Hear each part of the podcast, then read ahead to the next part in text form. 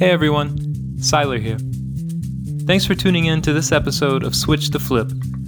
We've grown a lot through this first season, and we're excited to announce that our upgraded website can be found at switchtheflip.com.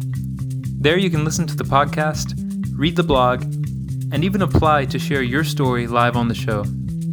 Keep up with us on Instagram at Switch Flip with two P's, and don't hesitate to reach out.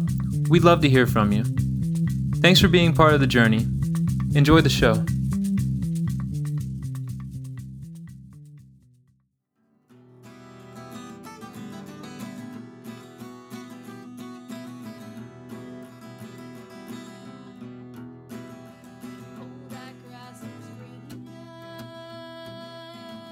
Greetings.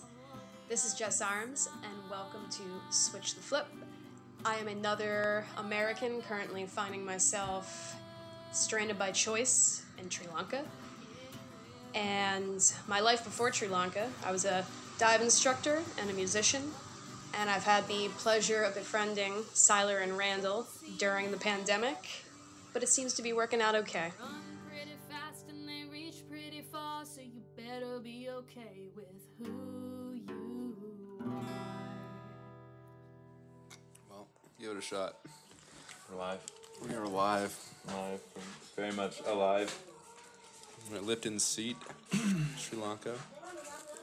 See, uh, about 6,900 meters elevation. I can't remember the, the name of the tea plantation itself, but this is where Lipton tea was founded, I, I believe, and where Lipton's finest tea is grown. The finest of the teas. in. We are on our second round. This Jaggery is nice too. Like a block of crystallized brown sugar goodness. Basically. I'm also enjoying these fresh, fresh out of the fryer, dal, chicken nugget type things. dal nuggets, I guess you would say. All nugs. Dal nugs with some chili sauce, Those rotis were nice and crispy melt in too. your mouth. Yeah, everything is great. Really couldn't be better. We're here with Jess, by the way. Um, Jess, would you like to introduce yourself? Hi, I'm Jess.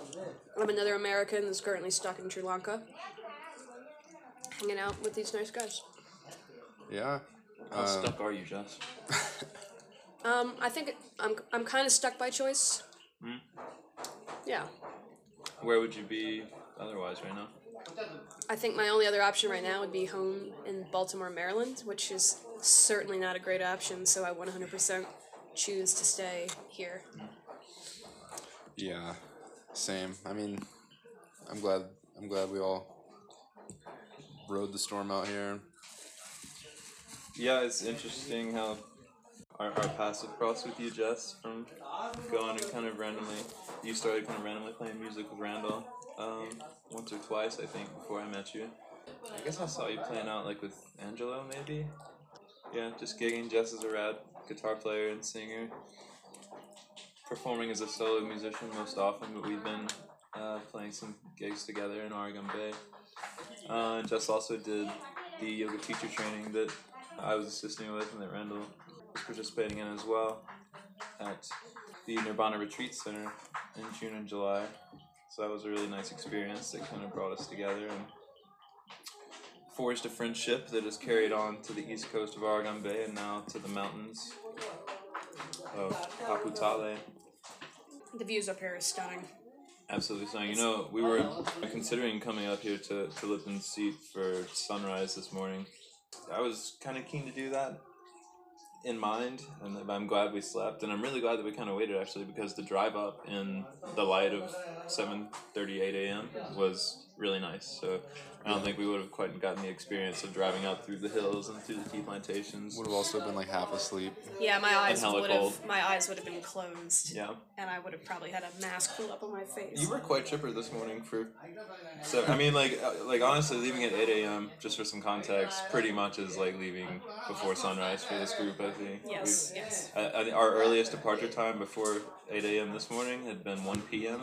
everywhere. And I always thought that was pretty good. It's, it's served as well. I mean, it's been great. Everything's worked out. Leisurely pace. I will say there's been zero stress the whole trip. It's you know? been nice. All yeah. of our trips. Why make it stressful? Why make it stressful? Indeed. Indeed. Good question. One thing I do want to talk about the experience of gigging in another country. We're tourists here. I think with Roxanne on the podcast, we talked a little bit about the tourism police and vending Yeah. uh, as a tourist and how it's like not exactly legal. Um, but there are a lot of people traveling here, including yoga teachers making money, sustaining themselves, living here a little more long term. So let's let's kind of dive into that experience as a musician. I mean, you've been you were you were sustaining yourself before the the pandemic, right? I was. That is that is correct. Yeah. What did that look like for you? Like an average week or month? Um, an average week. So I was finding that um, in the South, before like kind of the economy collapse, I was able to consistently pull in, let's say, let's say a, a median of fifteen thousand a show. Um, Rupees. abs- pardon. Fifteen thousand rupees, which is what like 80, ni- 80 to ninety dollars, maybe. Yes, exactly. And like um, some gigs, even twenty. You know, which is like a hundred dollars, and given Sounds my like so much money. yeah, it- Just for context back home, that sounds like a lot of money after living in there for a while. you know? Honestly, like uh, that sounds like a lot of money playing a gig in America. fair. you Yeah. know? Fair. So, you know, let's say I was uh, really trying to sustain at least two of those gigs a week. So be pulling in, um, you know, let's say, let's say that's a good to play it low, like hundred and sixty dollars a week. Um, And what would you say your monthly living expenses were? I find I'm right around five hundred ish a month. That's where I seem to consistently swing because. Uh, for me, it's paramount to always have transportation. I'm always renting a motorbike, which I know is a luxury not everybody does. I feel like it's borderline necessity though to do it right though. Honestly. Eh, no, You know? exactly. For what I want to do, to Yeah. get to surf when I'm on the coast and get to my shows when I'm on the coast, and then Yeah. travel the rest of the country. For me, it's like without option. Well, a lot of a lot of people come to Sri Lanka on a short trip and they just take a bus. They take a tuk. They get to the beach they're staying at for a week or four days. They take a tuk to the surf break, or maybe they don't even surf, but they're just staying here. They, they get a tuk. They stay in another beach, and then they go home, whatever. But yeah, when you're when you're planning to be here for a while, and you've been here before, you've done a little bit of the beach thing. It's there's so much you can see on the bike. And to be fair, if you do just arrive in Sri Lanka or in Asia, the, the bike experience is intimidating. It's it's very hectic to Yeah. driving around here, especially in the south. It is, it is dangerous though. A lot of people we know have crashed. Well, we've all. We've mean, all I've crashed. yeah. Have you? Have you had a wreck? Um, I, I sorry, even knock asked. on plastic in in Sri Lanka. No, I um, yeah, I did have I did have a wreck in Thailand. I was like doing some crazy off-roading type stuff up in northern Thailand. With a scooter? Yeah yeah with a scooter and yeah i was doing some pretty gnarly stuff and um, yeah eventually it was i was at a low speed but on like crazy rock trail terrain so the damage to the knees and elbows was substantial Oh man, I can imagine. yeah I feel like everyone has at some point one fall at least. It's a baptism, man. Yeah, you, you gotta respect the. You have to be initiated into the club, and then exactly you just need to get that fall out of the way. I think. well on a funny note i had a very benign fall actually in sri lanka that could have been catastrophic i basically standing still tipped over next to an elephant and fell in the middle Oh road. yeah, that was on our trip out to So Arugam that Bay. technically is a fall. No damage was done to me nor the bike, and the elephant spared my life. And I fed it a mango, and then slunk away in terror. That was a nice elephant because the elephant that I encountered at Elephant Rock smashed my bike completely. Cost $150 to repair that bike. And it smashed like three other bikes. it's just wild to be out here The wildlife experience, though, combined with the surfing, is personally for me, it's just second to none. Um, the quality of the waves that we're finding right now on the East Coast and the lack of people there, and then the added bonus of like every day is an adventure. You know, we ride these bikes to and from the surf break, and I would say. It's almost 100% that you will view some beautiful wildlife Yeah. every day you go out for a surf. I wanted to circle back to the the financials of gigging. It seems like you know if that if a, in a week you're bringing in 160 low ball estimate, and you're trying to hit 500 a month, then in a month you're actually One more tea? uh, n- Not for me. no, thank you. no, thank you. Thank you, Machan. I feel quite satisfied. Yeah. Yeah, yeah. But after I mean after four weeks you've you've probably cleared 560. You Yeah. know, so like Well, that's that's what I was gonna get to. Sorry, I didn't finish. Is that um, yeah, I try to at least get into of those gigs a week.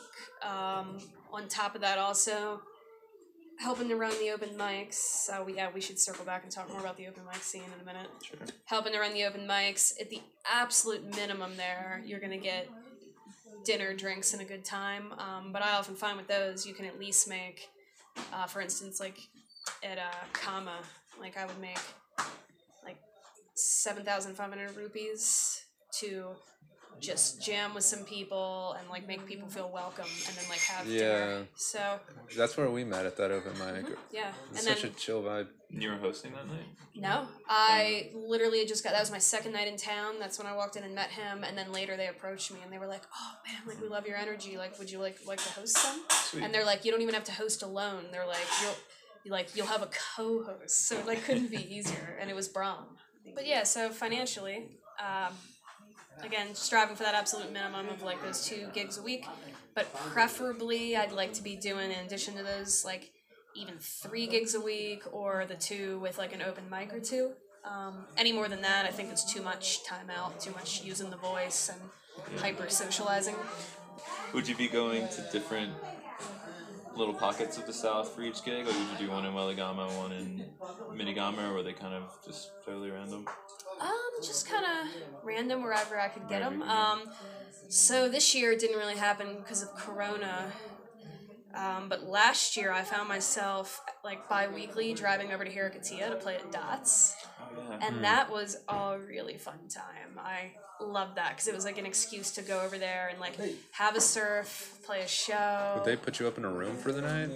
They, um, yeah, they would include a dorm bed in it, which I actually never used because every time I went, I ended up going with at least one other person. And we just get a room. Hmm. Hmm. That's a hell of a, strat- a travel strategy, though. It's just call someone up, put them up on Instagram, and be like, "Hey, I play music. Do you need any live entertainment tonight? Mm-hmm. I'll come, perform, put me up, feed me." Yeah, they were really generous. So they Yeah. paid me well, and then on top of it, offered a room, dinner, drinks, and then let me rent boards for free while I was there. for free. Yep, Oh wow. really good gig. That's, That's why I was great. like all about it. I was like, oh heck yeah. Oh, heck yeah. I guess for me, the, the biggest takeaway here is that, you know, like, you can make a living here playing, uh, you know, like two, three gigs a week. And, Absolutely. and traveling, surfing. Um, whereas in America, I was playing two, three gigs a week sometimes and sleeping on a friend's couch, you know, like, yeah. not the same. What do you think? Uh, so, so if someone were trying to emulate this approach to travel, how how are you breaking down a set? How long is your average performance? What kind? How, how are you selecting songs? Like, what's your your strategy or your formula? Um, I usually go into it assuming a set is going to be in the three hour range. That seems kind of universal in the US and here. I actually have never played with a set list, not in the US nor here. I kind of do what comes to me. Um, I I try to have my phone handy to have lyrics up so that I can, even if it's a really sorry attempt, pull off requests and on the fly things Yeah, yeah. people really enjoy that. Yeah. So in my light packing that has come to Sri Lanka, one of the items, the bulkier, more superfluous items that did make the cut was a cell phone holder for a microphone stand. That did come with me. uh, super super crucial. Yeah, exactly. For that exact reason, to be able to constantly be expanding my set list. I, I'm a really firm believer in not playing the same thing over and over. Some of the other musicians I found gigging consistently in the South hmm literally drilled the same set list like into the ground. It virtually would not change. It's it's nice to have the phone there because the the biggest thing about playing covers for me is I just don't have that library of song lyrics in my head. If I, if you call a tune that I I know the song or I've heard the song, I can easily like recall or or just like sort out the chord changes. But having the lyrics there would really just open it up for me. t- You know, like just be like, oh, I don't have to think about the words. Here they are. I know the song. Exactly. go with it. Yeah. And suddenly you're like, oh, I only remember the words for enough songs to play 40 minutes, 60 minutes. No, now you can play all night if you have the lyrics pulled up. So, Exactly. Can make your set list almost infinite, actually. have you been gigging with the loop pedal at all that you have? Uh, yeah, just not lately because I've been super fortunate to constantly have good people to want to play with me. but um, yeah, I'm pretty new to the loop pedal. I've never been a pedals person. I've been really bare bones. But I um, that was my Christmas present this year, so I started doing it a little bit in the winter before I came to Sri Lanka when I was home in Baltimore, and then yeah, I was getting it out occasionally in Sri Lanka to free myself from the prison of rhythm guitar. Yeah, it's definitely a good practice tool as well and good for composing and just like fills out the sound when you're gigging. Then you can take some sweet solos because you do love to shred. I do love to shred. I'm a little anxious to see though what my situation is going to be though post Corona because I have I have found already that. So yeah, for the record, uh, the financial stuff I was talking about was applicable to southern Sri Lanka before Corona. We are now finding ourselves living more on the east post Corona, and it does appear that that money situation has drastically changed. One thing that I'm kind of holding out hope for is like the South Coast had a season. It was cut short, and you know things happened, but they did make at least maybe half of their projections for revenue Yeah. this year. Maybe even Oh, probably more than that. probably two thirds. Yeah, at least. And so maybe coming back, there will be a little more of a, of a baseline for, for tourism and, and entertainment than in Arugam Bay, which hasn't had a proper season in two years because last year at the start of that season, the, the bombings on Easter happened. Yeah, and so like put into perspective, you know, the, the current gigging landscape. Jess started doing this, this you know, a three-hour set at this dinner spot called Rupa's, and you know, from that fifteen thousand to twenty k that she was making in the south. It was. I hope you don't mind me saying. Jess. Oh, no, she say was, it, say it. sorry, No, she was, it's not She was paid five thousand for the same amount of performance time. Yeah. Um, so that's you know a third of what the minimum you would think you'd be making for a gig like Exactly. that. Yeah. So we're talking yeah one one third of what I made, and that's and I that is the only place I found that's really willing to pay anything. Oh, yeah. Um, I got a invite yesterday actually to play at Water's Edge for one thousand. Jeez, for how long?